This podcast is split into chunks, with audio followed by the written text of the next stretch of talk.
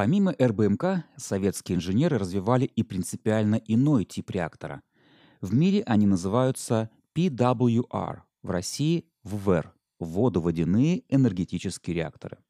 Во-первых, в отличие от РБМК, у таких реакторов есть очень прочный корпус. Во-вторых, в таких реакторах замедлителем нейтронов является вода, а не графит. Поясним.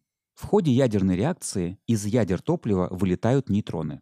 Они попадают в другие ядра, те разбиваются, и таким образом получается цепная ядерная реакция. Но порой у нейтронов очень высокая скорость, и тогда они пролетают мимо других атомов и бесполезно останавливаются уже стенками реактора, например. Поэтому используется замедлитель нейтронов. В водоводяных реакторах это обычная вода. В-третьих, энергоустановки с вэрами двухконтурные.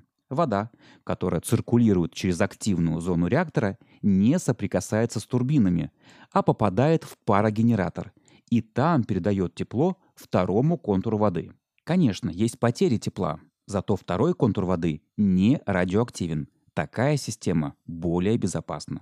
Кстати, внутри реактора вода первого контура нагревается до 320 градусов. Чтобы она оставалась в жидком состоянии, приходится создавать давление в 160 атмосфер. Первый реактор ВВР был введен в эксплуатацию в 1964 году на Нововоронежской АЭС. Его мощность составляла 210 мегаватт. Сегодня именно водоводяные реакторы самые распространенные в мире – а реакторы ВВР-1200 являются реакторами поколения 3+. Это самый высокий показатель безопасности из существующих водоводяных установок.